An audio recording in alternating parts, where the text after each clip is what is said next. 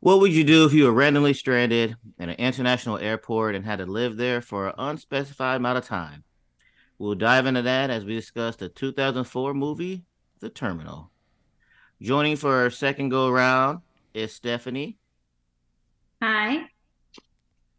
And now, is it really a podcast if we don't invite this person on? Hey everyone, it's Rachel. I'm Chad. I'm Matt.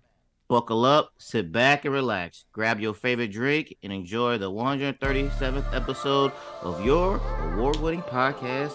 We used to talk about this at work.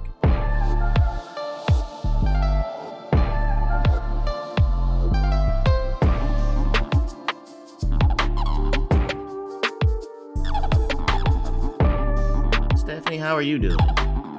I'm pretty good. I'm just hanging out, doing my thing here in Canada. Getting used to the cold weather again. so, um, you watching new anime? Uh, not necessarily new, but since the last time we talked, a new season started. So we're working through Doctor Stone currently, the new season, uh, and have been watching new episodes as they come out every week. So we actually just watched the newest episode today. Uh, Chad and Rachel, are you, are you familiar with Doctor Stone? Fuck no. I thought she was talking about like some pulpy adventurer type stuff. No. Like no, it it's about um how do I describe it? It's basically like the regular world, but then it gets quote unquote frozen over and um what's the word I'm looking for? Um like enough time has passed, you know, trees is overgrown, there's no more buildings and blah blah blah blah blah. But then you have one kid who is super smart who we'll just say he defrosts basically. Um and he has to, I don't want to describe it. He ha- I won't say he has to build up civilization again. Like, type of by, thing. By, like what sex? no, no. no. Like um the entire world gets like turned to stone, like petrified, turned to stone, and then he has to basically unfreeze everybody. But because it's been thousands of years, there's no technology, there's no civilization, there's nothing, and so he's basically starting over. It's it's like a not prehistoric, but like hundreds of thousands of years ago time and he's trying to bring them back into modern time with what he knows from when he so, so do they explain like what turned everybody to stone? Eventually but it's a mystery initially. Okay no that's what i'm getting at. Like it was it just like this is something that we don't address or it's like oh no this is like the overarching mystery of the show. Well so like the over like we don't know initially what turned them to stone, but we're learning like like how it happened, if that makes sense. Like we still yeah. We're learning like the science and like the tech behind it, but we still don't know who actually did it or what did it or the initial I time. You. I got yeah. You. Do do we learn as the character learns or do we as an audience know more than the character? In my head we learn as the character learns. Uh, but there is like a comic series that it's based off of. So I'm sure that they're farther ahead in their learning than the than the anime version is or the TV version is. Gotcha. One thing I enjoy about it is his science stuff is not fake science, it's real science, and they actually teach you like the real science on how he does the how he builds different stuff for like quote unquote cell phones and things like that. It's real science how he does things. Mm-hmm. And it, and they kind of make light out of it. It's a bit like comedic the way they do it too. So it's it's not just serious the whole time. It's got a fun little comedy aspect to it, which is nice. Right. Yeah. But um, besides that, you was watching Mrs. Maisel. Mrs. Maisel, I'm watching. Um, well, I'm rewatching it. Uh, so I'm, I'm, about, I'm still in the first season, maybe seven episodes in. Um, we actually, actually paused it halfway, halfway through an episode to come hang out with you guys. Oh, uh, thank you. We'll, we'll appreciate that. you know, it's fun. Um, and then so we're just working our way through. Uh, my partner hasn't seen it yet, so I'm introducing him to it. Sorry, my dog has a wiggly butt and she's moving the computer. Yeah, initially I thought you were turning the camera to him, but then I was like, no, I can see your hands. What's happening? No, no, she she Rachel can attest. She goes butt first towards everything, so she's backing her butt up against the computer and Hmm. making it go sideways. Um, but yeah, so we're working our way through. We're still in the first season, um, but entertaining, lighthearted, that sort of show. It's always nice to go back to. Um, and Can you give a brief synopsis of it? a brief synopsis is um, this it's set in i believe the 1950s or so and there is um, a housewife who um, in, in the first episode her husband says he wants to separate from her and so um, she um, in her emotional state ends up going up on stage and does an off the cuff sort of comedy spiel for about 10 minutes. And then the the whole series is kind of about how she progresses as a comic through her divorce and everything that's going on. And it's um it's fun because there's it's uh also got a lot of um sort of Jewish aspects to it. So and it's not like a very in your face kind of thing so much as just mentioned on the side and it's just a fun little added piece to the whole thing um Can I ask So- a question, Stephanie? yeah What is your um opinion about folks that um play Jewish characters that aren't Jewish? Specifically, Rachel main Brosnahan. yes i agree Yes, yes. um i don't well on the whole it's not my favorite thing hmm hmm um i would like I do believe most of the people who are cast in that show as jewish are actually jewish but the main character is not or the lead actress isn't Is, um, isn't Tony Shalhoub not Jewish? Yeah, I don't think he's Jewish either. which one is that one Her dad. The her, yeah. really he's not no. Yeah. i haven't looked into him so maybe he's not Uh, Ah. also, um, Matt, this woman, the lead of this show, is about to be Lois Lane. really Oh. That I- Yeah. Um, so it's not my favorite thing that they aren't Jewish. Um, but mm, I don't. I- I'm know. just, I'm just asking because we gotta stay on topic because this is a Hanukkah episode. It is a Hanukkah episode technically. Yeah, yeah. Hanukkah, Hanukkah's right now. I think. I didn't look at the calendar before we hit record, but Hanukkah's right now. yeah, it's coming up. Yeah. Um, Started December. oh, yes, it is. Yeah, it is when right is now, it? huh? Yeah, it is right now, Rachel. Mm-hmm. Yes, yes. Okay. It is. Happy Hanukkah, everybody. Happy Hanukkah to you too. Hanukkah. But yeah, we'll get to that. I'm sorry, I got us off topic, but I was just curious since we're talking about the show. Uh, it's not my favorite thing, but um, I mean, I can't change who was who was cast. I will say she does play it well. Like I don't sit there and think that she's not Jewish when I watch it. Mm-hmm. Um, so at the very least, she knows what she's like. She's studied what she's like the part Yeah. that she's playing, which I appreciate. Um, and definitely the writers and everything have that background, so there's an authentic sort of script and everything coming to it, which I appreciate as well. Um, And the person who ends up being her manager is Alex Jewish. Borstein. Yes, Yeah. in real life. Mad yes. TV. hmm Well, she was also. It feels kind of like a sidestep, but not really. It's like the, sh- the, the Well, writers, she's- uh, the writers of Mrs. Maisel are the writers of Gilmore Girls, and that the actress that plays her manager, um, I can't remember her name off the top of my head. They wanted to Alex Borstein. Yeah. Yeah. Yeah, she was originally cast as Sookie in Gilmore Girls. What? Yeah.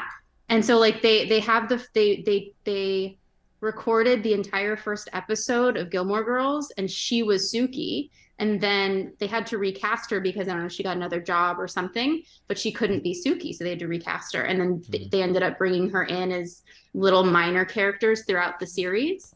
Uh, and Well, they would she was like a harpist. And... yeah, she was Drella the harpist. She was the wedding dressmaker at some Oh. point. Um, uh, but so th- they liked her so much they tried to keep bringing her back in. But I Yeah. think that was a big reason why they wanted her in this show was they wanted her in the in Gilmore Girls as well.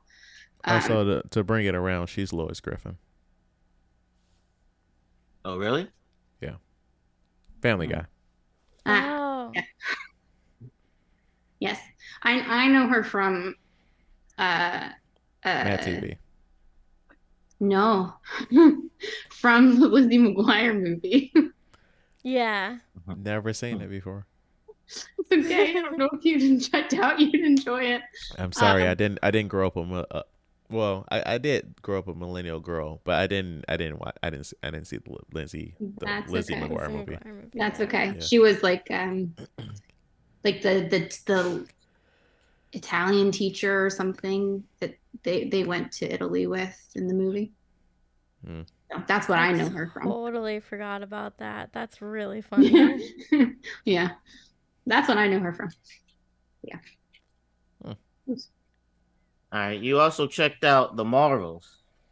I did. I watched We've that all when I was home seen it. Thanksgiving, and I didn't know if you guys had an episode about it, but I figured I'd at least pipe up for a hot sec. Yes. What Yeah, did you think uh, about it? Also, yeah, Rachel hasn't shared her thoughts about it either. So yeah, you guys get to hash it out. Okay. Well, let's Stephanie go first. She brought it up. I think they had a wonderful opportunity for a female lead um, Marvel movie, and it felt botched to me. Particularly, oh, I mean, in, particularly like the last 30, 45 minutes of the movie just didn't seem very well thought out, produced, written. Act, I mean, acted was fine, but just it was very jumpy and not quite a story that I thought was as fleshed out as it could have been. Um, and they had, to me, they had lots of opportunities to make more of three female Marvel characters coming together, and they did not. That was me. So I guess I'm in the minority because I really was entertained by it. Um, I do understand like the points about um there wasn't as much character development as there should be. I had issues with the ending. Like there were certain things where I was like they could have done this better, but like overall I thought it was fun and funny and I was just I was entertained, so um, I'll give you that. as much as you can be in like this formula, you know, movie. I I liked it better than other Marvel movies I've seen. So. I'll give you that. I was entertained by the deliver, like the way the show ran, the way the movie ran, but towards the end, it just felt very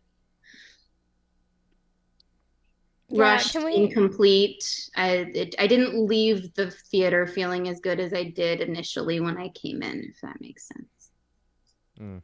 Can we But do as but as the whole, I thought it was decent. Oh, okay. Um, no, I was just asking if we could do spoilers. So like at the ending, I didn't like how um Rambeau was on the one side instead of on the other side fixing. The Well, it's ri- ri- a broken. rift or Mhm. something. Yeah, Yeah. like why did she have to be on one side and stuck there and not on the other side? I nobody explained that. I didn't understand that. And she she could have easily stayed in her own world, but I guess that leads us to a sequel. Well, yeah, that's where it, the, it won't be a sequel. extra You know what scene they're gonna came do. in, right? Like it, it finally brings in that set of the Marvel universe, which is nice. Um, that I, I, the where I started getting particularly thrown off was when the main um, antagonist, like that whole scene where she ended up dying.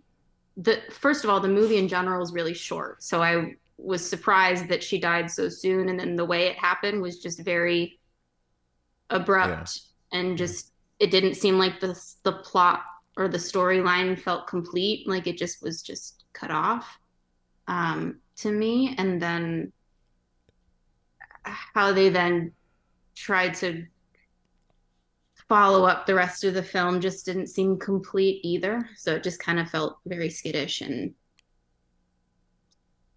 yeah. Makes sense. Yeah.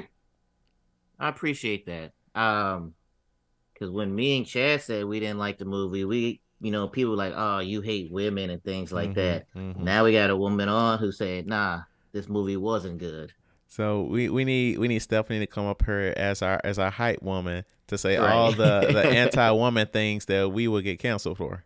Right. Oh, you know, Right. you know. We're we're slowly putting together our alpha male podcast.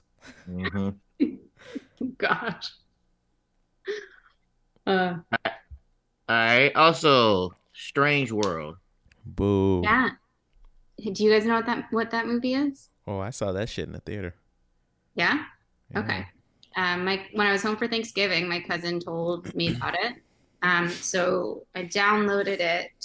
Um, I downloaded it to watch on the flight home, Mhm. and actually quite enjoyed it. I don't know what I was expecting it to be, um, which might have been part of it.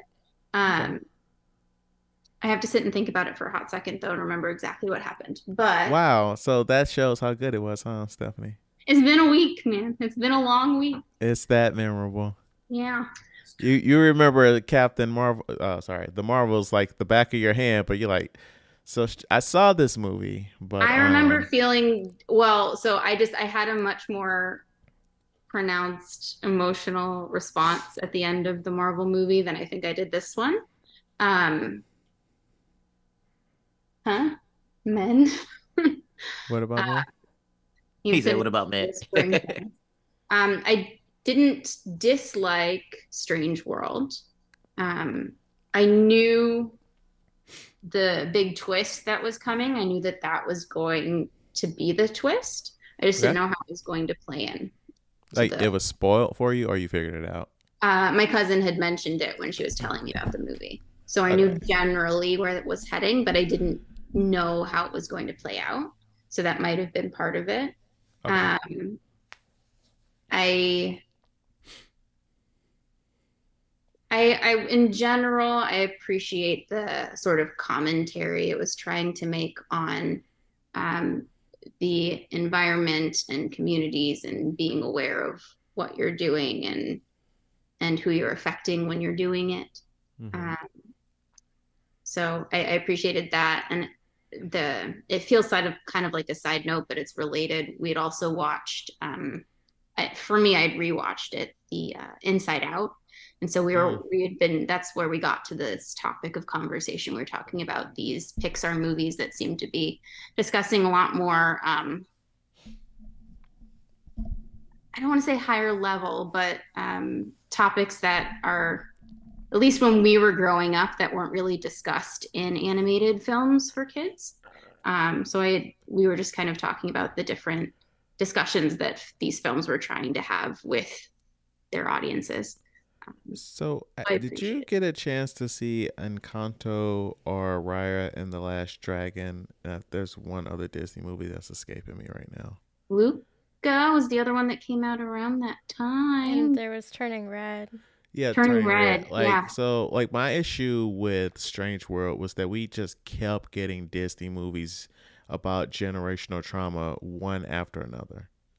I, that makes sense. I didn't watch them all at the same time when they came Yeah. out, so I didn't process it that way. Yeah. But that makes sense if you're actually watching them as they're coming out. Yeah. I'm. I'm excited for the second Inside Out movie, even if it is about traumatic things. So Yes, we will see what young Riley is up to in these teenage years. What what goes on in, in teenage girls' brains, right? I don't know. New character anxiety. Oh yeah. Yeah, anxiety is the new one, but I feel like in one of the trailers, am I crazy to think that they also add like show that like she's gonna start going through puberty and that's a big shift with all the emotions that are going on? Do That remember? makes sense for, you know, the age range that she's gonna be in. Yeah. And I Wow, think they they were gonna hate. adding They gonna hate that. they were adding more than anxiety too. I thought they were adding like f- four more, 3 They're or at, four they're- more. yeah, they're Probably adding a handful more, but on IMDb they've only listed anxiety so far as being cast, Hmm. which I Yeah, yeah. assume is different because I assume it's already been like I assume they're in post production at this point Yeah. anyways. Yeah, But you they- know, they, they, they're probably get- you know, it's probably part of the ad campaign to slowly drop the new Release. emotions until the, the release of the film. Right. That's what I would think. But Yeah. also, I I agree with you, Matt. But also, you can't do anything without the internet being mad. Right, because first thing I thought about was the whole turning red stuff when they were saying it. Yeah. But So- you know, nobody nobody wants to hear stories about girls. Oh. Mm. no. Yeah. So that's what's going on with me. That's what I'm watching currently. Well, then that got me thinking. So that uh, how is um, I can't think of the name. The the women spiders, the Madam Women something. spiders. I mean, that's not out Madam- yet though.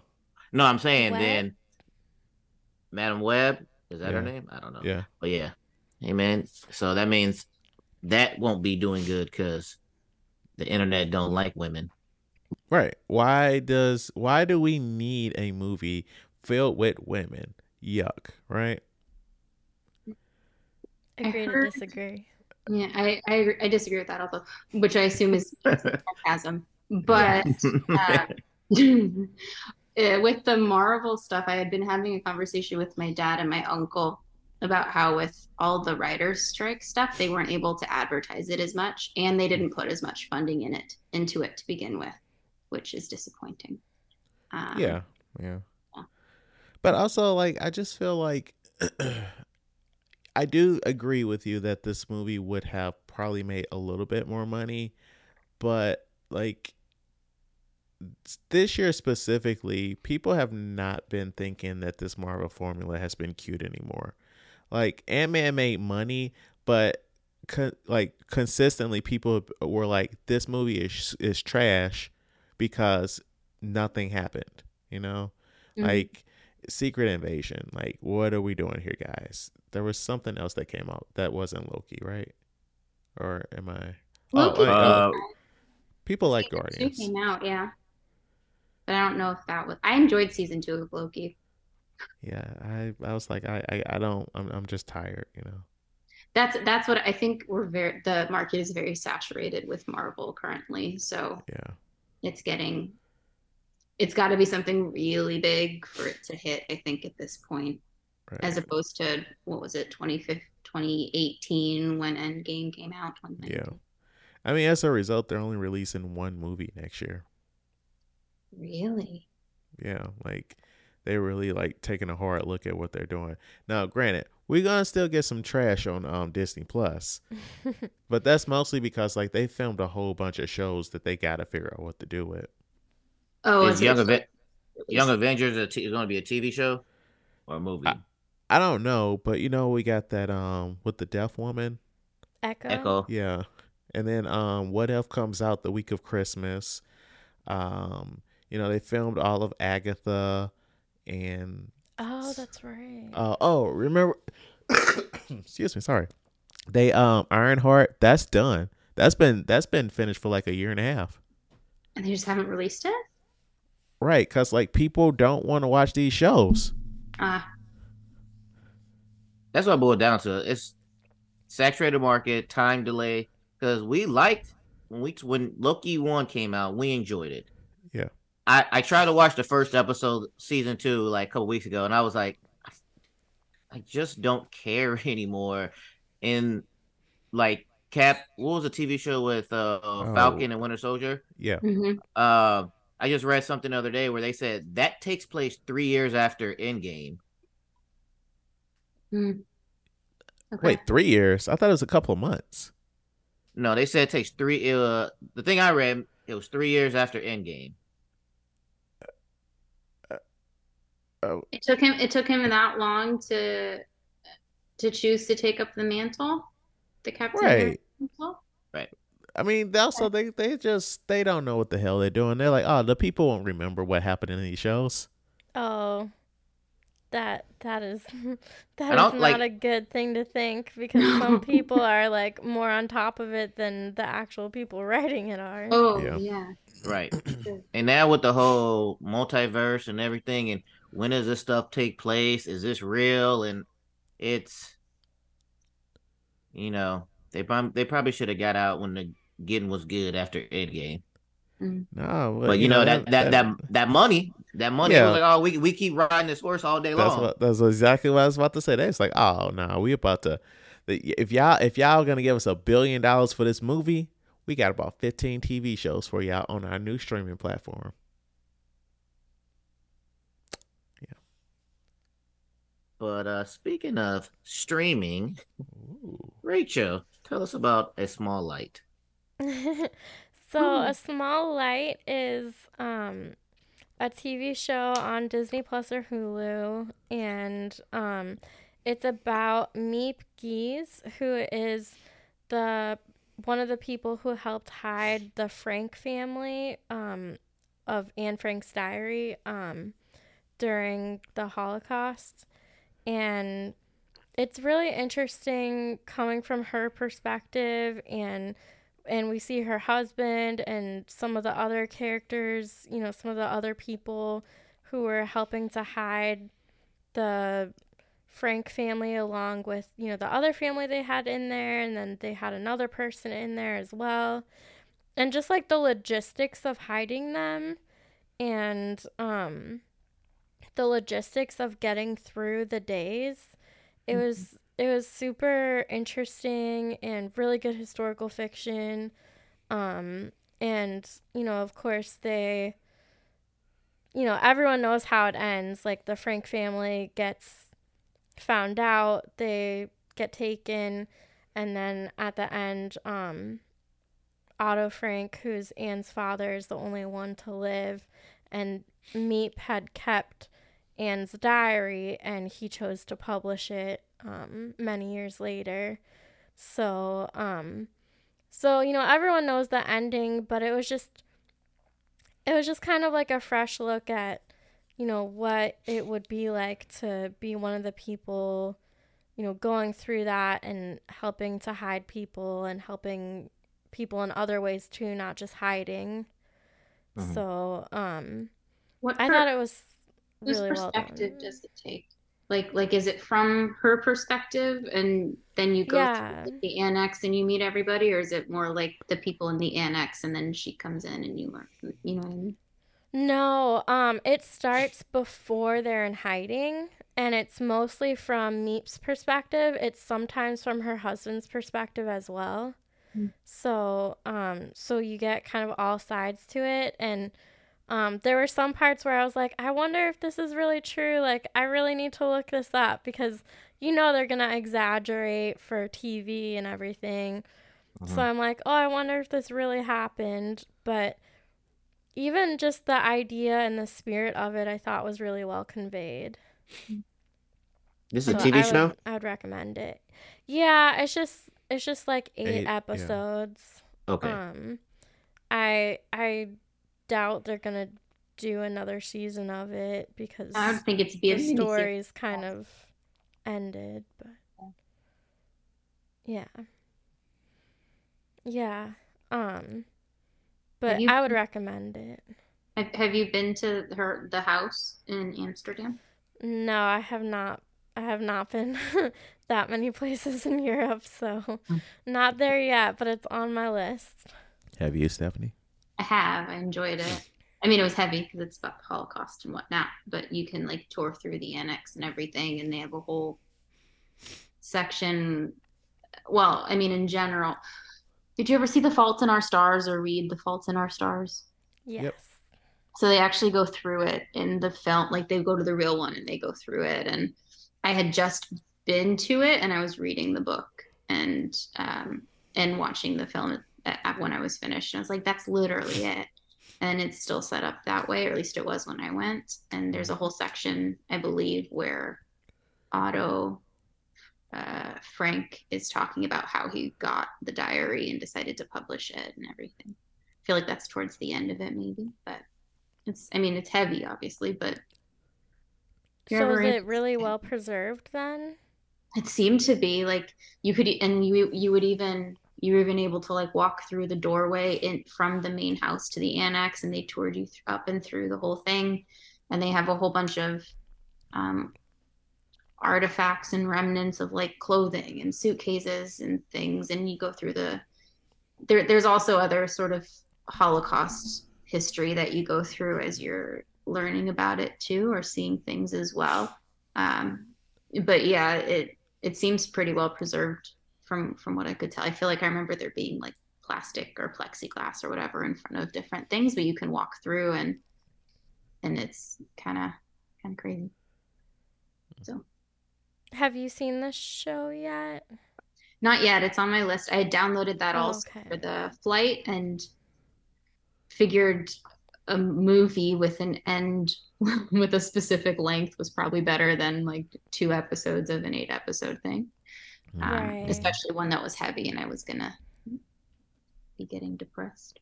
So Yeah. I'd I'd be interested to hear how you think like the real annex compares to what they did in the show. uh, I'll I'll let you know when I watch it. Then it's on my list. It's downloaded and everything. So Yeah. And there is there is some comic relief. I mean, as Oh, much good. as there can be like in the Right. situation, but right, okay. Yeah. I'll let you know. Okay. Um, and yeah, I've also been checking out a couple other shows. Um, there's The Crown season six, part one on Netflix that I just Wow, it's, it's six seasons of that.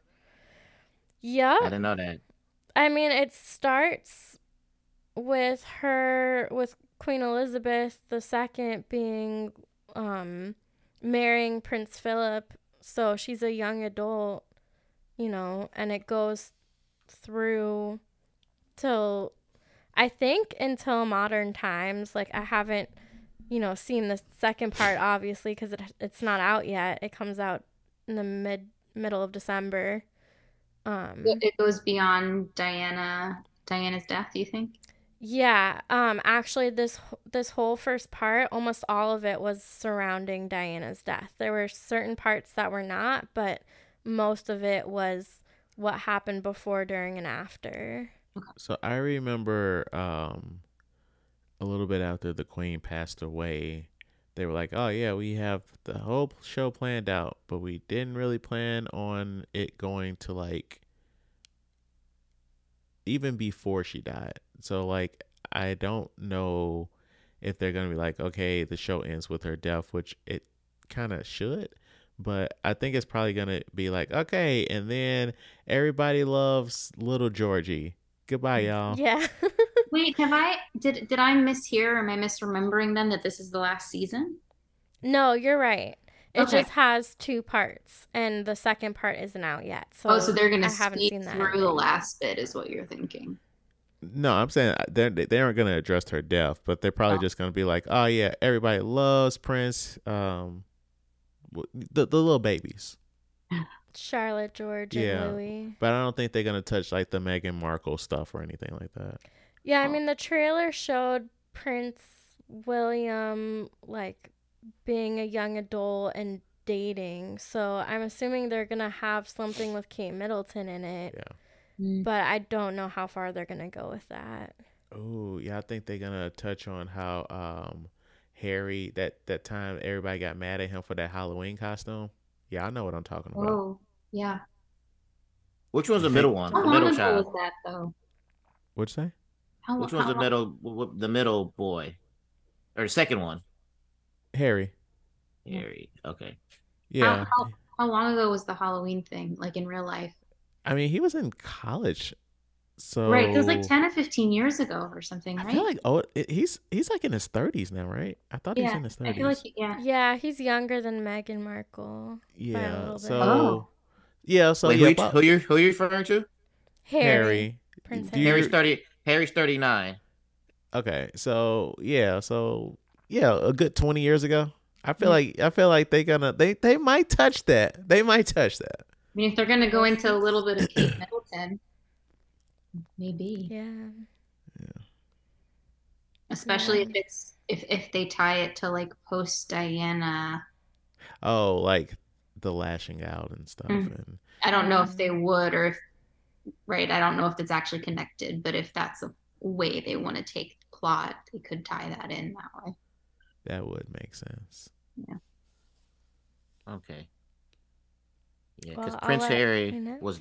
The reason I remember that is because I know when Princess Diana died, my mother was very sad because every time, every year she had a child, my mother had a child. What? Mm. Wait, but your mother has three kids. I mean, she had Princess Diana has. Two. Oh, well, then I guess it just stopped at me and my brother. Then You don't have a sister.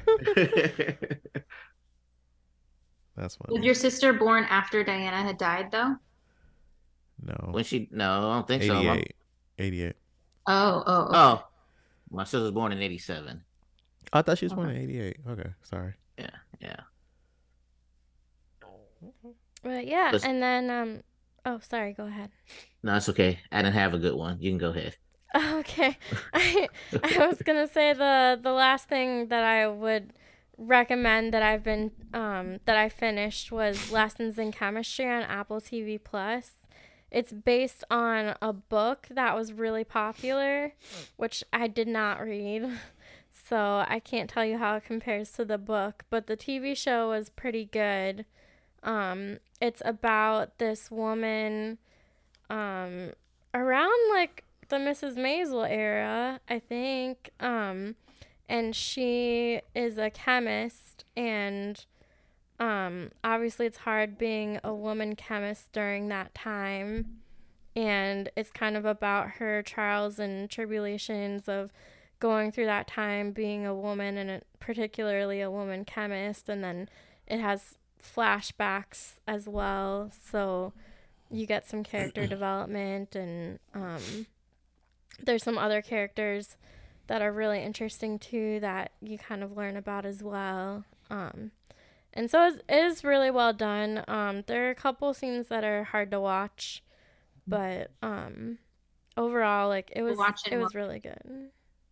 What? Hard to watch in what way? Like uncomfortable or like not interesting? No, like um just it's hard to watch characters go through hard things and some of the characters do go through some really hard things. Okay. Also, this show stars the internet's favorite actress. Yes, Brie Larson. hmm Oh yes, yes. I feel like I've seen that advertised. Is is the is the book the same title? Yeah, Lessons in Chemistry is the title of the book as well. Okay. Um, yeah. Well, speaking of catching everything up on streaming services, I was able to catch Dashing Through the Snow on Netflix, and I want to just start off in saying that it's a Christmas movie starring Ludacris, and this movie is good. And when I say it's good, it's going to be entered into our family's Christmas rotation, along with Christmas Story and Elf that we do every year. I'm adding this to the collection. Dashing Through the Snow stars Ludacris as a um, a cynic holiday person. He doesn't believe in the uh, Christmas and everything. Um, he is a divorced dad with a daughter, and you know she, um, you know, believes in Christmas and everything. And then they run across uh, Santa Claus, played by Lil Rel, and hijinks and short. So. I highly recommend this on Netflix to watch. Great Christmas movie, fun for the all the ages. Wait, uh, it's on Netflix in Japan. Yeah. Is it on Netflix here? Pretty sure it's Disney Plus here. Yeah, because I don't remember seeing it in the queue for Netflix. Pretty sure it's Disney Plus. I was just searching on my phone, and in Canada, it's not on Netflix. So I'm looking on Disney Plus. I could be completely wrong. You guys might be 100% right. Sorry, Disney Plus. It's I on mean, Disney sorry. Plus in Let Canada. me see. The reason I said that was because I was gonna add it to my watch list, and I couldn't find it on Netflix. No, you could 100% right. It's on Disney Plus. Yes. Gotcha. Wait, is that is that Rambeau? Luda's the, the woman standing next to Luda on the What's her In- real name? Yeah. Yes. It is her. No, Is I'm it- saying he he said what's her name, and I'm saying yes. Oh. it could be. I mean, it would Actually, I think it is her. I think it is her. Now I'm thinking about it. Teyonah Parris? yeah, that's her. that sound right? Yeah, that's her. Yes. Okay. so did did you watch it with your family, Matt? Yes. Did everyone like it? Yes. Okay. Yeah. My, my my my son liked it. The wife liked it. Um, and it's like normally if it's like a kid movie, I don't really care for it. But no, I think um there wasn't no raunchy stuff in there, but it was enough that like the adults will laugh, the kids will laugh. It'll be good. So what about it is like a Christmas story elf level rewatchable for you guys? because it's it's I, I don't want to spoil anything, but basically, Ludacris character doesn't believe he's a social worker. Okay, so when he meets him, he tells him he's Santa Claus, but he doesn't believe him, so he thinks it's a person who needs help. So mm. as he's trying to help him, things happen to where maybe it is Santa Claus, maybe it's not. Is So then they- like cynical Yeah. to where like he's a it's not just towards Christmas, but like he's a social worker, but like he's like grouchy about being a social worker. No, he actually likes doing being a social worker. Okay. Oh, also, what kind of social worker is he? The one The stereotypical kind where it's like, oh yeah, I help people, but vaguely. well, he helps people with uh because it's, it opens up with him uh, working with the police to help somebody. Wait, Um, wait. Really? I'm sorry. He's doing what? he's working with the police to help somebody.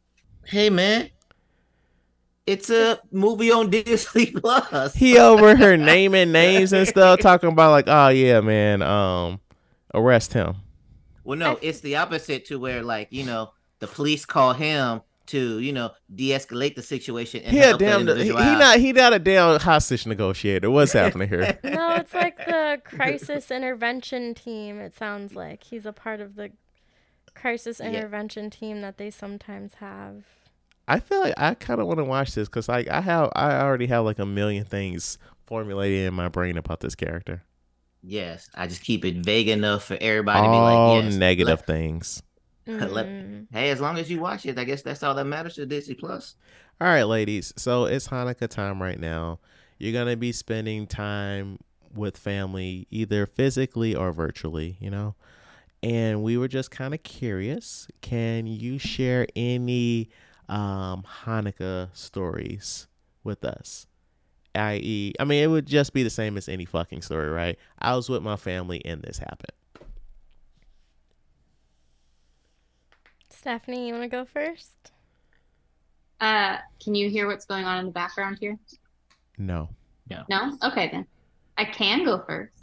They they they, Uh. they shooting. Wait, no, they're too polite in in um in Canada. And- It's a moose no, we're outside? in the wilderness here. We're in a Man, I almost spit on this laptop. Yeah. God, that's, I just seen a video of a moose uh, in somebody's backyard. That's what we think of it. Yeah, well, I don't I have not yet seen a real moose, but my dog's name is Moose, so there's oh, that. but not after the animal, though. so- Not after the animal, it's spelled differently. Although every vet, every time like I talk to someone or the vet looks her up, they can't find her because they spell it like the animal. And I'm like, nope, try again. It's the dessert. It's the dessert. Um, uh, I don't know it like so the the first thing that really comes to my mind is like Hanukkah memories is more so um I never grew up in a city where my family lived. So we would get together for Thanksgiving, particularly my mom's side.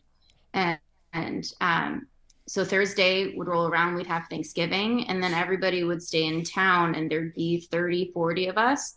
And Saturday afternoon, evening, we would always celebrate Hanukkah, quote unquote, together. And it usually wasn't Hanukkah, but we would um, put all the candles in the menorah, we'd light it, or the hanukkiah, and we'd light it as if it were the last night of Hanukkah.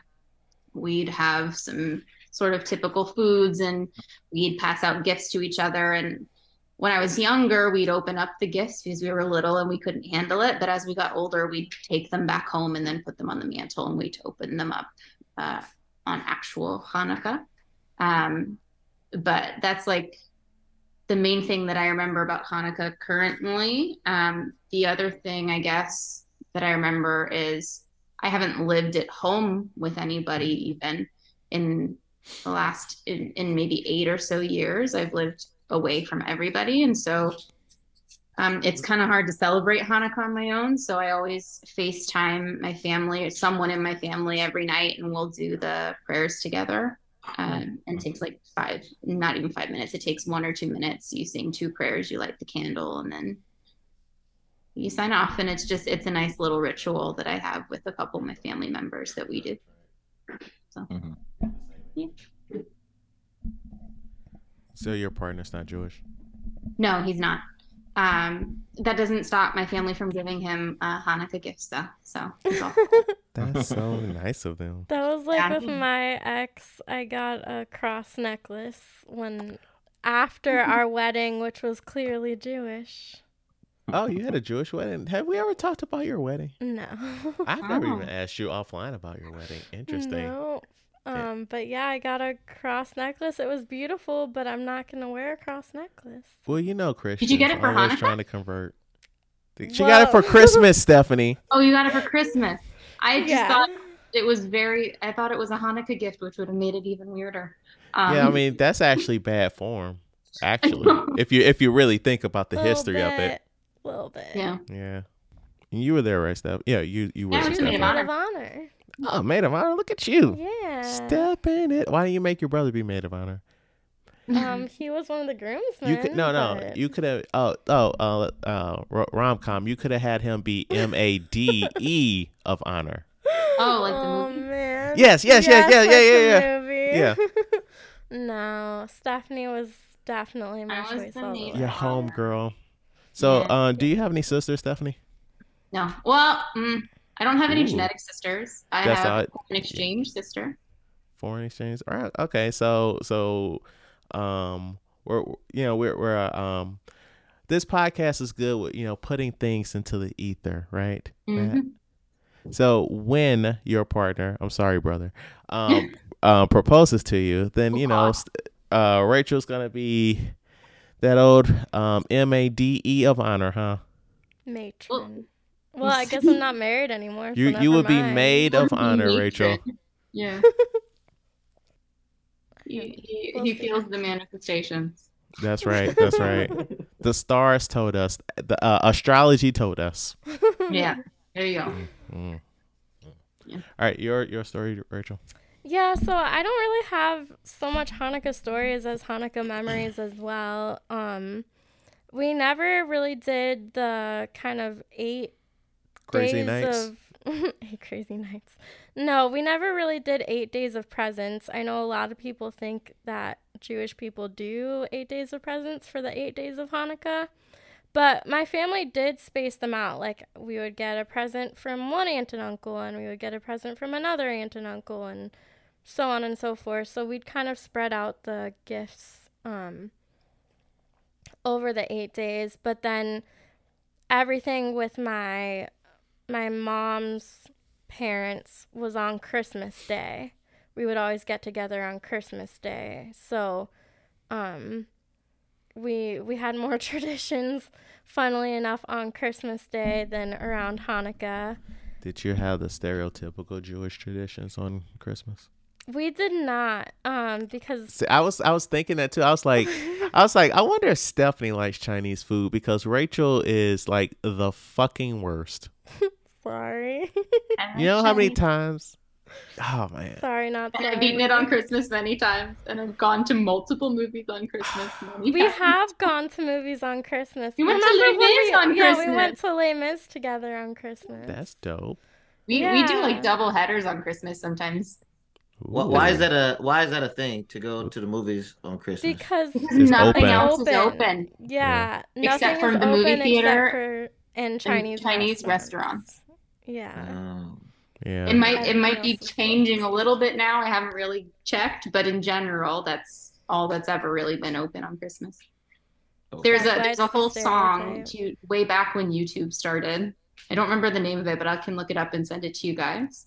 Oh, But like you the whole- yeah, it's Yeah. the the whole. I can sing it, and you guys can cut it out. But like the chorus is like, "We eat Chinese food on Christmas, go to the movie theater too, because there just ain't nothing else to do on Christmas when you're a Jew." And then it just keeps going. Don't don't worry, we will not cut that. Don't worry. Oh God, wonderful. I'll, I'll I'll look for the video though, and I'll send it to you guys. okay. That's awesome. But yeah, um, the one really Hanukkah tradition that we did have was my brother and I would always pick which candle we thought would burn out the fastest. That sounds like a fun game. It was fun, yeah. Um, sometimes it wasn't any candle that we picked, but um, You needed more siblings. It sounds like oh, you oh my eight. gosh, eight, eight whole, well, nine. There are nine candles on a hanukkiah or menorah. But oh, 'Cause you have the, one the to one light the up. eight. Yeah, yeah. Mm-hmm.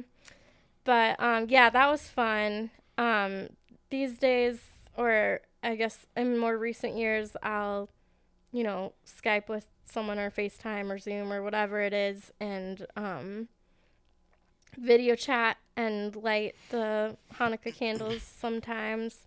Um, I have been to services once on Hanukkah, and it's so pretty because everybody brings their menorah and they turn the lights off and everyone lights their menorahs and it's really really pretty That sounds cool. so i'm yeah if they have services i might check those out Is it like super crowded?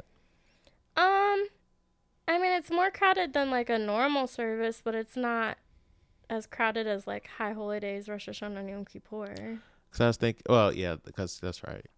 I remember what you told me. But no, I was just thinking like how you know how like um and um in like churches, Easter and, and Christmas, everybody gets all religious and stuff. yeah Hmm. Yeah. All right. We're just curious, you know, kind of shaking it up because like your first episode was, eight crazy nights yeah, and you know we kind of talked about like the history of it, and I don't know if you were on last November, but um, so you know just kind of shaking up the the Hanukkah content here. Yeah it's i think it's always fun to hear what people do I mean, last December, because it was it was it was like during Christmas last year, I think. I don't remember. Do you remember, Stephanie? What is it? Sorry, I'm still looking up this song. What is it? Hanukkah 2022. When was it? Was it over Christmas? Did it overlap? You yes. So last year, I was in New York. I left on. I went there on December 18th, and I think that was the first night of Hanukkah last year. Hmm. Because I spent like the first five nights. I was with my. fr- I was staying with my friend, and just below her apartment, they had a giant Christmas tree and a menorah that they were lighting each night. So I'd take a picture. So I think Oh, it was like nice. Eid or something that it started. So I think the last night was the was either on Christmas or the day after Christmas or something. I haven't done the calculation that quickly, but something. like. Oh, I do. I do have my little Hanukkah decorations up in my cubicle Oh, that's at right. the put office. your That's pillow right. on my couch. I can't show Oh, it to you because I'm not home, but I put your pillow on my couch. That's awesome. Yeah, Wait, I got Stephanie Wait, a Hanukkah they don't, pillow. They don't live together. I thought y'all lived together. no. Target's on it. Oh. Yeah, Target has great stuff last year and this year. I Mhm. crafted a, a narrative that is not okay. yeah. Chad's like over here with his mind being blown, and we're just keeping on going. it's better that way. but yeah, I I didn't really have Hanukkah decorations until last year, actually. No, but Um, I remember asking when I was really young, asking my parents to put up Hanukkah decorations and them being adamant and not doing it because it's not a Hanukkah thing to put up decorations. Um, That's fair. I mean, it's not like we have a tree or, you know, Right. lights specifically. It's like all just made, you know, garlands or like um Mhm. know, Right, like- signs or things like that that have been made.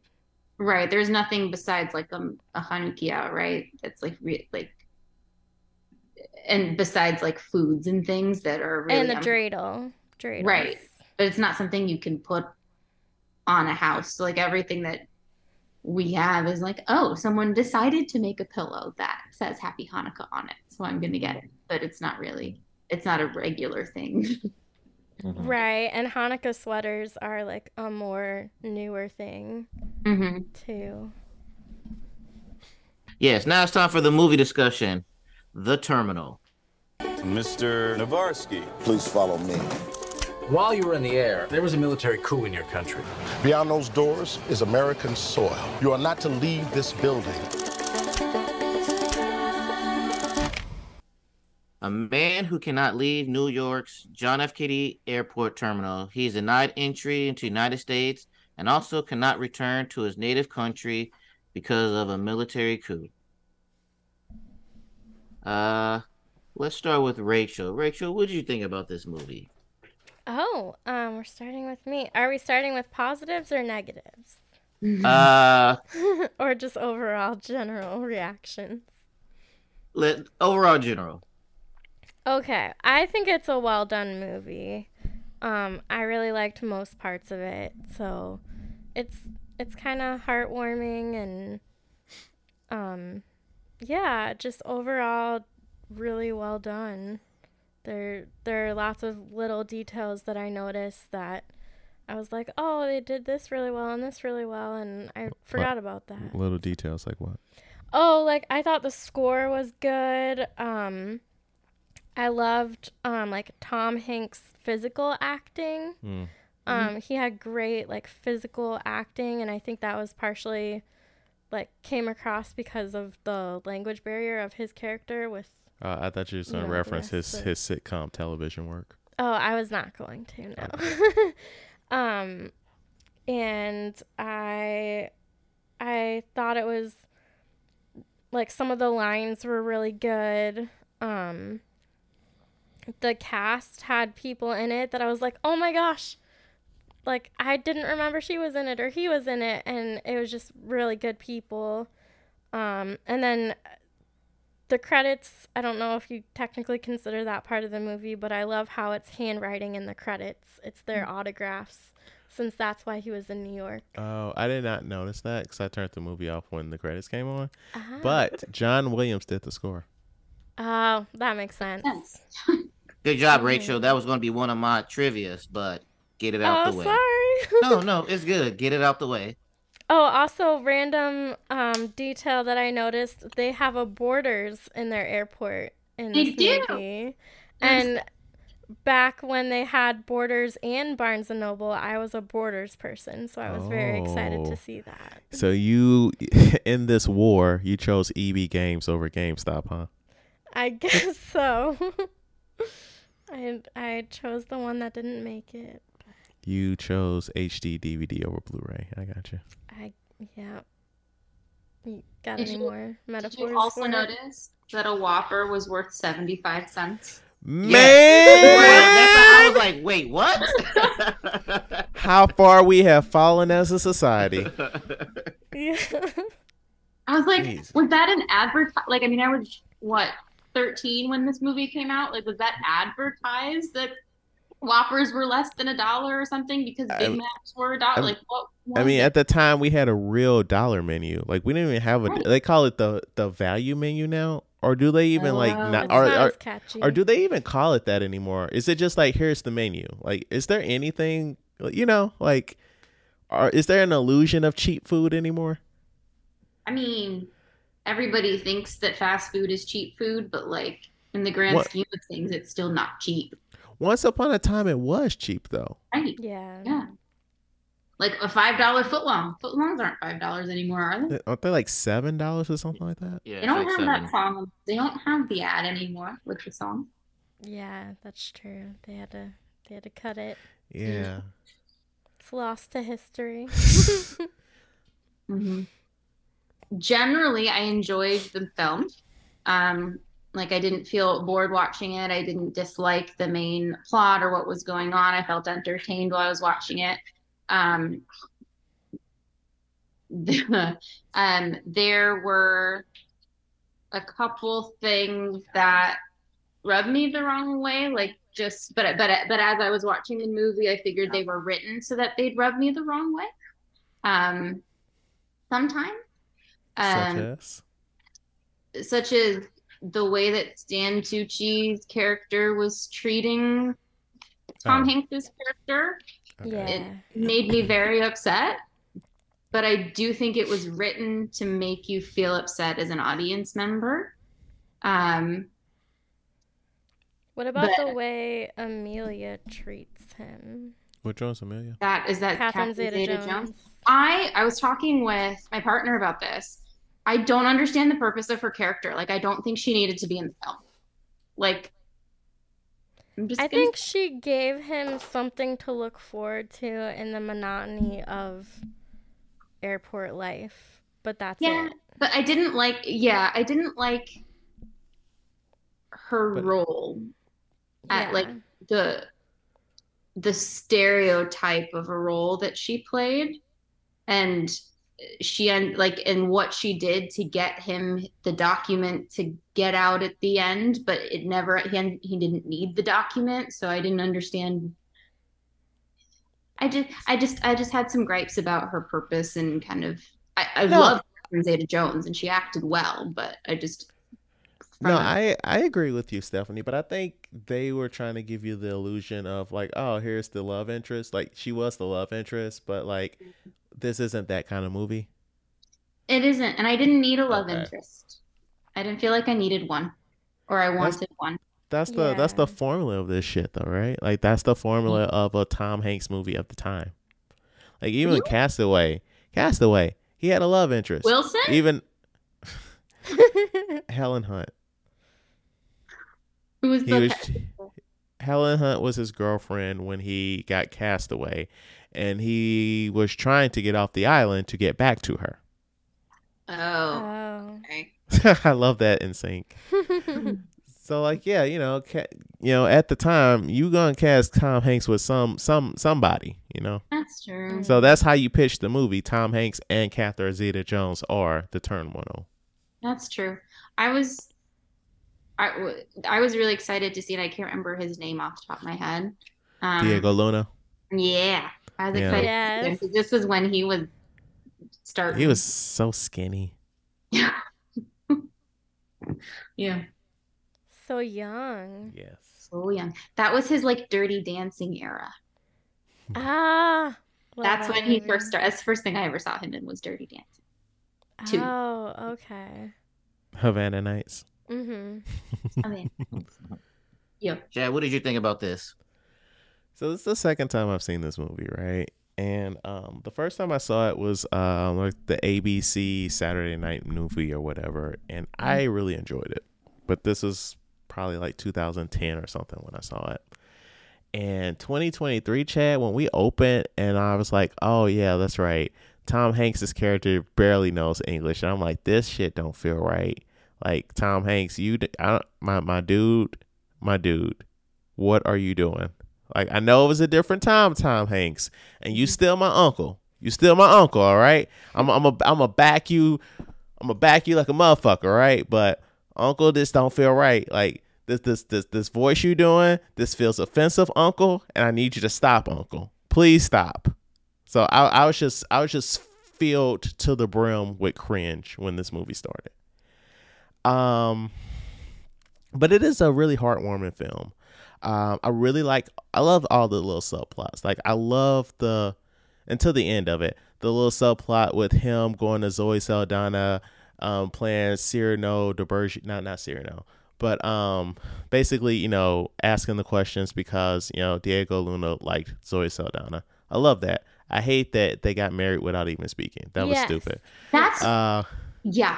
Yeah. That I- bothered we me. we had a discussion on whether they actually never met each other or and or if they actually did and we just never were privy to that. maybe part. they cut some stuff. Yeah, Yeah. I hope. I hope. Yeah, like Yeah. I liked I liked his little misadventures trying to find food and or money. Um, Stanley Tucci being a dickhead, you know, it's not a character you often see him play like that kind of character. Like we'll usually see him play like the character he played in Devil Wears Prada or Burlesque, but it's like he's like technically the villain, you know. Um, All I right, like- let me jump in right now. okay. I didn't think he was a villain to the very end. I thought he was a man just doing his job. Really? I mean, I but liked him from the beginning. Till the ve- up to the very end, where he was like blackmailing him and uh, not blackmailing him, but uh, no, he yeah, black he black- blackmailed that's him. blackmail. yeah, Yeah. that's No, black- what but I'm like saying- at the beginning, he he took away his opportunity to gain to to make money by making a job and giving it to someone else. Like that that well, was but, but before that, he gave him a chance to leave. He said, no, "Go ahead." he was gonna send the police after him as soon That as he did. yeah, that wasn't in good faith, Matt. Yeah. He And was the- trying to help him. He was like, He I wasn't trying to help He him. was he was trying to get him. He out. literally was about to have 911 on the phone or something and Right. call him when he crossed. I, I agree he with him throughout this movie. He was trying was to like, kid him to not be his problem. Right. So he's like, Right. "Hey man, walk out," and the, he was going to have him arrested the second he walked out. That's why And they had the cameras the on guy him. Right. Him. I I I ain't gonna say I rooted for him. I was like, man, I get you, I get you the whole time because it made it don't make like you say they took away his making money, right? Yeah, he did that. Stanley Tucci No. chose to do that. Right, because he's sitting there eating and stuff and living in this thing. He needs to get about it. I understood what he was going through. But but What? your, your Why plan is you to take send a man to jail that does that. He, he committed no crime. He literally cannot leave because his country is being invaded, and your your option is to send him to jail. I understood what he was. I'm coming asking. from. No, answer my question. What's the question? This man literally cannot legally leave this facility because his country is not a country right. anymore. Right, It's at right, I war. Get it. And so Stanley Tucci's like, I'm going to get him arrested so that he's not my problem, and you're okay with that. In a sense of this movie, I understood what he was trying to do. I'm asking you, No, you're okay with that behavior Of course you? not. But I'm saying you- I under. I'm saying of course not. But I was like, just walk out the door, man. Just go. Just go. But he was he didn't want to get in trouble. He's a good guy. I mean, he that's why he knew when the camera was on him, oh, this is a trick. This is a trap. Correct. Another thing, where did he get those crackers from? those are free at the time because, like you know, they'd be over there with the um with the napkins and stuff. Like if you got soup. And it was Once upon a time, that was Uh, free. Uh, yeah, yeah, yeah. Yeah, we, we have to really put ourselves back into that 2004 mindset because like they're not giving crackers away nowadays. No. No, not at all. But uh, did you think that he was? I guess you guys already seen this, but I thought they was the the, the plane was gonna roll, run over the old man. I was like, that's how they gonna end this. I kind of thought that. I kind of thought that too. I was like, I don't fully Right. remember all this. I remember he didn't get run over. Yeah, I remembered he got arrested. Um, but no, I did like this movie, but my outside uh, getting past the cringe, my biggest issue was the editing. Like we spent so much time on the Zoe Saldana subplot, and then we are like, okay, we're gonna do some Catherine Zeta Jones stuff, and we spent so much time on that that I was like, oh yeah, we got to do this this Zoe Saldana stuff again. So I wish like the the, the it would have been edited so like you would have not forgotten plot threads. Like a bit more mixed together, kind of. Yeah, yeah, Yeah, more back and forth. yeah. and I kind of want to see what. I know it's- you can't do a whole day thing, but what is he doing throughout the day? I mean, they show little plots of him, uh, you know, getting the carts or whatever like that. But when you're not, English. Yes. I know at night, yeah, I saw Sitting that, but I'm like, two hours at in Zoe Saldana's space, oh yeah, waiting getting- to get denied every the, day. the, the light green card. yes. right. Although I will say, I don't know if it was uh, the brightness of my screen when she said light green and she held the two up. They looked like Yeah, the they looked the same same. shade, and it didn't look light until he walked to the side and picked up a different one. Also, I thought it was funny. Um, I guess this is more of a joke for me and Matt when um they uh they were talking about that promotion and he's all like he making nineteen dollars an hour that's more than i make and i'm I like make- i'm like baby you you you the second in command of an airport and you don't and even in 2004 money you you make less than nineteen dollars an hour and your boss just bought a fucking yacht Right, right. sir something ain't right here Yeah, Right. Didn't add up. Did, uh, he get promoted at the end of the film? Is that what was happening when he was packing up his office? yeah he got that man's job So that means his whole outburst didn't affect it at all. Right. And I just just because of insider baseball, I'm like that's not exactly how that works. You can't you, you can't be like I recommend this person for a job. Like yeah, they probably would like kind of shadow him, but like they'd also in good faith look at outside candidates because of the way that government jobs work. Right, right, right. It's not gonna be like he recommended, so now HR people or whoever going to come out and watch him work.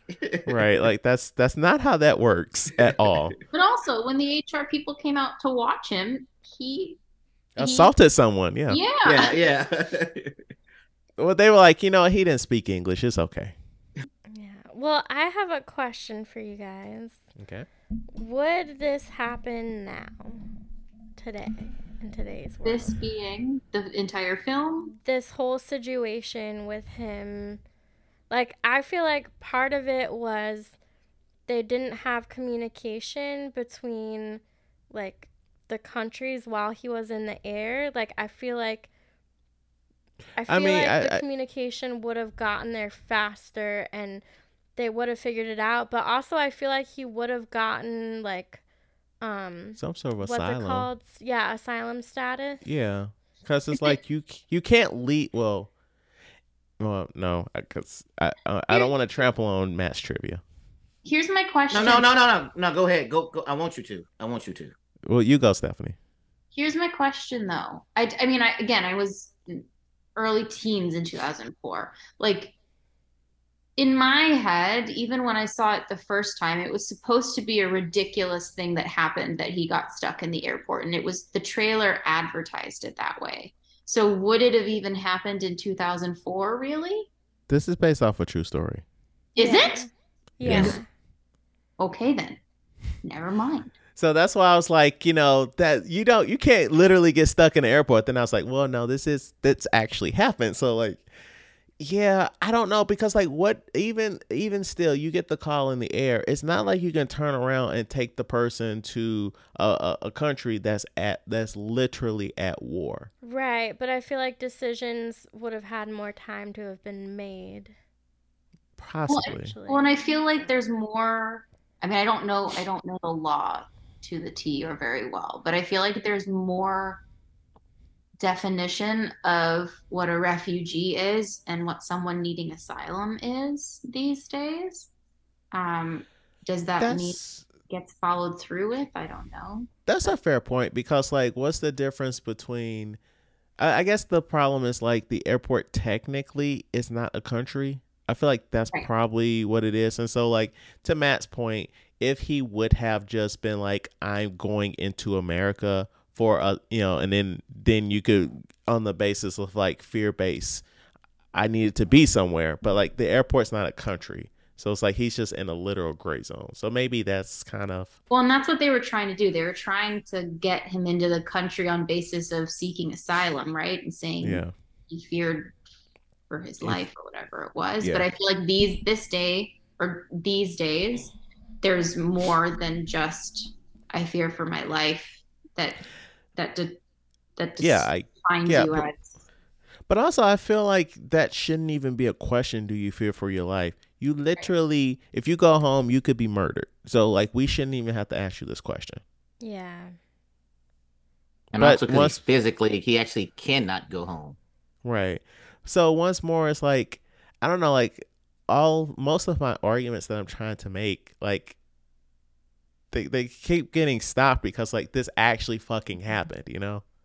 But it happened how long ago? That's- that's what why I'm wondering. Late 80s. Yeah, so that's why I was wondering if things have changed enough. But they still have, like, asylum and stuff.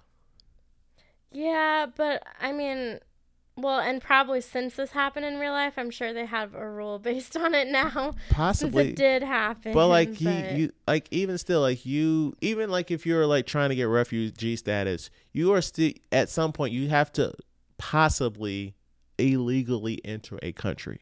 Right. And so since he did not break a law to get into America, what are you gonna do? Like you can't like human rights, you can't just arrest him and make him enter America, you know? Yeah. Yeah, I don't know. It was just it was one of those things where I was like, I don't know if this would still Fly. stand today. Mm-hmm. Well, no, I think because of once 9 11 happened and they changed the rules of how we do things, like before, you as a regular person without a ticket, you can go up to the gates and things like that. So I think like just having somebody just be Well, there I- in the airport. I feel like, Like but that? I feel like international airports were different. I don't think you could have went to the gate in an international airport. Yeah, because you have to go through customs. Well, first. actually, no. That's you only No, but do you go customs when you enter the customs yeah, country. you the international do- terminal. Yeah, yeah, but that's the thing. It, yeah, so like when you, yeah, that's that's what it was. He was in the part, Oh, before you get to yeah, before like Uh, before you go into customs. Was Oh, he? okay. Yeah, because remember he went up to the gate and he gave them his passport and oh, then he they never flagged got him. back through. Yeah. you're Yeah. right. Yeah. Yeah, Right. so that's the gray area there. Mm. I don't know. But um, what do you guys think the Rotten Tomatoes is on this? Uh, Tom Hanks and Steven Spielberg in the early 2000s. They still had that hot fire. So I'm going to say 88. I was thinking somewhere in the 80s. I was gonna say like 83. I'm I'm gonna go for it and say ninety. Ooh. Yeah. Sixty-one percent. Are you What? fucking serious? Tom Hanks, Steven Spielberg, uh, Catherine Zeta-Jones, fire, fire, fire. In 61%. 2004. Sixty-one percent with two hundred and seven reviews, and then you might think, ah, these critics don't know what they're talking about. Let's go with the audience score. Seventy-four percent with over two hundred with over two hundred and fifty thousand ratings. Hmm. Maybe there are too many people watching it from today's perspective. Yeah. Um, That's trivia. wow. Uh, the movie was inspired by the story of. I should have Hmm. pronounced this, learned this name before I did this. The movie was inspired by the name of Heinrich Nassier.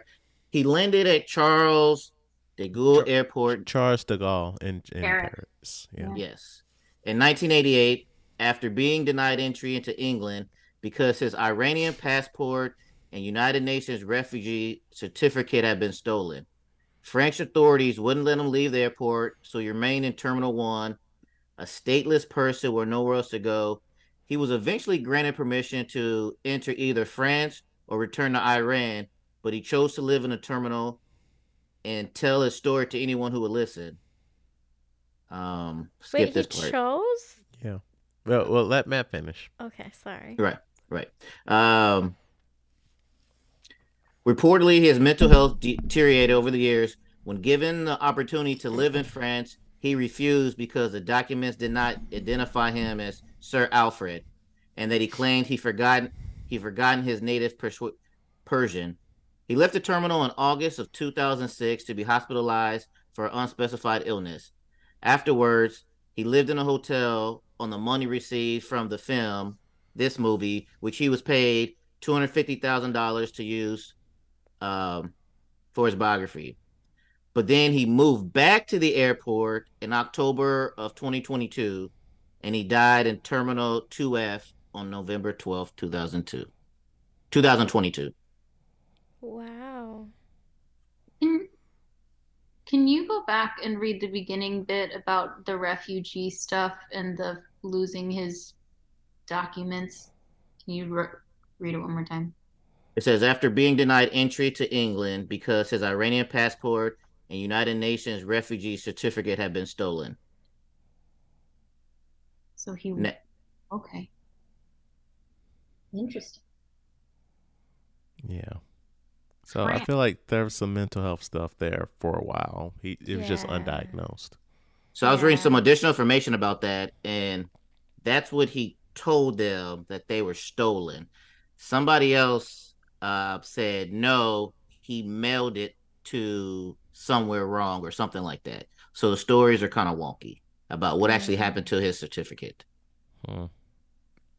Because being Uh, stolen, like that could happen to anyone. Right, but this also should be like a protocol if your shit's stolen, which I'm sure like it's not like the first time anyone's documents have been stolen internationally, you know. Well, Mhm. and like for me, I went to Istanbul and I didn't know I needed a visa until I got there, and I could get one when I got there. So Oh, if he's could? already applied for refugee status, then you'd think he'd be able to get a copy of the document if he's lost it. But I guess in the Right. 80s, maybe not. Or well, call the embassy and maybe they would help bring Right. something Right, to the airport. right. But then at some point, Matt, you said that he was legally allowed into France or to go back home, and he chose neither. Is that Yeah. what you said? So Yes. at some point, it wasn't There's- even like just go. It was no, you're allowed to, and he chose not. Yeah, I mean, there, I feel like there's just some underlying mental health stuff. hmm I'm surprised they let him move back into the airport. I mean, I'm sure he didn't talk to anybody. He probably just went, Oh, Right. Yeah. bought a ticket, and just you know. But I don't, how comfortable is that? You just sleeping on benches? Like, well, actually, no, cause like, well, then they they had like the lounges. There you got to be whatever status, or you can shower or whatever. But then they also have areas I'm sure you could pay for. Like I've been to Charles de Gaulle, but I didn't like fucking explore there because I wasn't trying to fucking live in the airport. So I don't really. Right. Yeah. And back to what I was saying, like, what is he doing all day? The actual person, they said that he used to write a lot um, in his journal and meditate and things like that. That's what he'll be doing throughout the day. So he didn't go and build a fountain. Nah. Actually, they said that even though they bought the rights to his life, none of this stuff, none of his life stuff happens in the movie. And even like the basic the concept of somebody being stuck in the airport is all they use for this movie. Everything else they made up on themselves. Mm. Hmm. I know they made up the country because I looked that up. Cosset so- st- uh, Oh, yeah. Krakosia. Yeah, Krakosia, yeah. Yeah. Yeah. Yeah. And then they even said that during when the war was over and they're dancing in the um the bar and they're like singing the national anthem, they said that was gibberish. Makes oh sense. yeah, and it said like some of his papers and stuff were like actually a woman's, and it wasn't even in the right language or whatever that Mhm. he spoke, and Mhm. yeah. I got two pieces left of trivia. Um, when he kept saying that he needed to go to the Ramada Inn at 161 Lexington. In real life, 161 Lexington Avenue, New York, is indeed home of the Ramada. And um, at the time of the terminal's filming, the history dates back 110 years to 1914, the debut of the Hotel Rutledge for women, and it retained a woman-only policy until 19 until the 1930s. Huh. So yes, Like a, like a women's uh, shelter. Like a hotel for women Yeah. only. but yeah, it looks like a hotel for. It just says a women-only policy, so maybe a woman-only hotel. Yeah, you used to have like um, sex specific living quarters or temporary living quarters. They didn't want any quote unquote funny business happening, but you know, gay people existed forever. Yes. Mhm. So, so, Um, so the this film was set in New York, but he was actually in Paris. But the Ramada Inn is in New York. Yeah, the the Ramada that Yeah. Tom Hanks kept referencing is real. Yeah. Yes. Okay. And the last thing, this film was shot with two endings. The original Ooh. version, and there was another ending where Kathleen Zeta Jones' character goes with him to Manhattan. Um, Ooh. The changes to the film caused the start date of Spielberg's next film, Munich, to be pushed back several weeks, which meant Ben Kingsley could no longer appear in it due, his, due to his commitment to appear in Roman Polanski's Oliver Twist. Man, see, did they even did that movie even come out? The Roman Polanski one. I I don't ever remember hearing that piece of shit making an Oliver Twist movie. Let's see. Well, But Uh, also, also, like, have y'all seen Munich? I have not. Not. Man, Stephanie, no. That movie goes so fucking hard. What is what's it about? Um, which one? Which Olympics was that with that terrorist? Um, the terrorist attack in um. The Munich Olympics. Oh, thank you, thank you. Yes, yes. It was uh, uh, it was it was obviously targeted towards uh Israel. And oh, so, when they when they abducted all the Israeli athletes. Yeah. it was in like the 80s or something. I think. something like that. Yeah. Like And so like uh it's uh stars Eric Bana and like so the Israeli uh government like tasked together some people to like hunt these motherfuckers down, like who organized it. Mhm. It is a really good fucking spy film. Well, spy-ish. It's not uh, it's not like ooh fun James Bond spy. It's like real spy where it's like you say, you know, you out here living your life and like motherfuckers put a bomb in your fucking closet. Yeah, I remember seeing a trailer and wanting to see the movie. It's but didn't. really good. I don't know if it's a if it's a Rachel Downtime movie, but it's a it's a really good movie. Yeah. All right, I have one trivia question. Ooh. Oh, I forgot When that's a this- thing on this show. When this movie debuted, it debuted at number two. Ooh. Which movie came out the same day and was number one? the now I give you Oh. the same date that the terminal was released. Or yes, And weekend. you- I you're guess it was giving probably us weekend. options. Yeah. Yes, I'll give you options. And I Can you- give Lucy how good your movie knowledge is. This came out in June of 2004. 2004. 2004. Okay, Now, let's the- fucking go. Now the question is, what movie came out the same day as the terminal and debuted as number one? Oh, shit, all right. I'm, I'm excited for this shit. All right, you have Shrek 2, Ooh. you have Dodgeball, a true underdog story, and you have Harry Potter and the Prisoner of Azkaban. I was thinking, I was in my head thinking maybe a Harry Potter film because they came out in June's. So which one I- I- debuted the same day as number one? At no same day as Terminal, but was number one.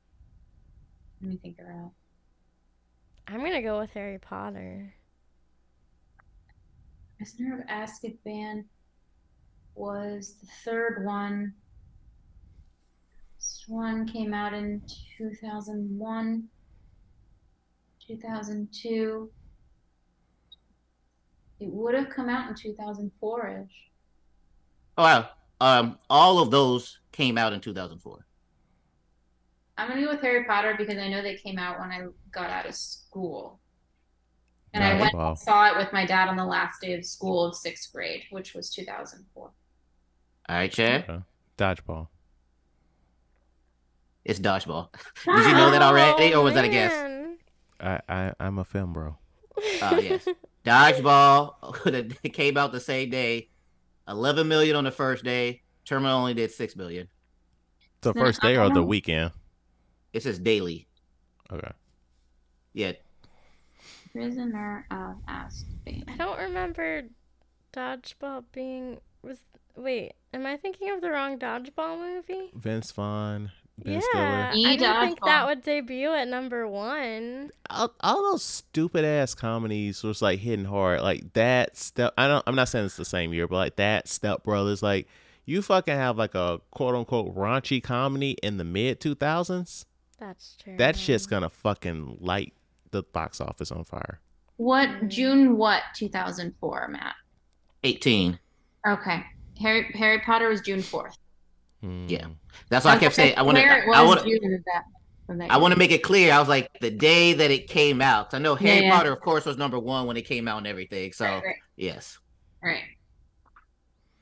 yeah i don't know why you were released the terminal in the summer like i get that it's spielberg but that feels like a Winter. yeah a wintry movie that feels like we want an award movie you know right. Is that why we were hoping it was a Hanukkah movie? Yeah, like I, I, I, I, I haven't seen it in over ten years, so I was like, oh yeah, I feel like there's some. It feels like Holiday holo- It feels like a holiday, right?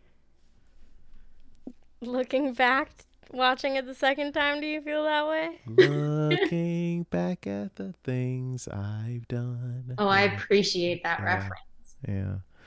I, I I got us in this boat, okay, guys. All right. Appreciate it. Mm. All I mean, right. It's a fine movie. It is a good movie. Thank you so much, Rachel and Stephanie, for being on. Do you guys have anything to plug? Uh, Letterboxd. Um, you can follow me at Rach Elephant. Still as antisocial on social media as I was last time. So, you know,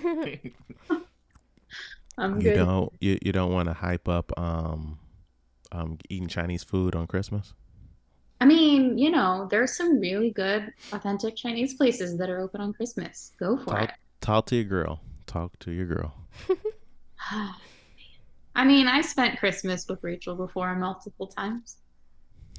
Movies are weren't- good. Yeah, the movies. Go to the movies. Yeah. Hmm. All right.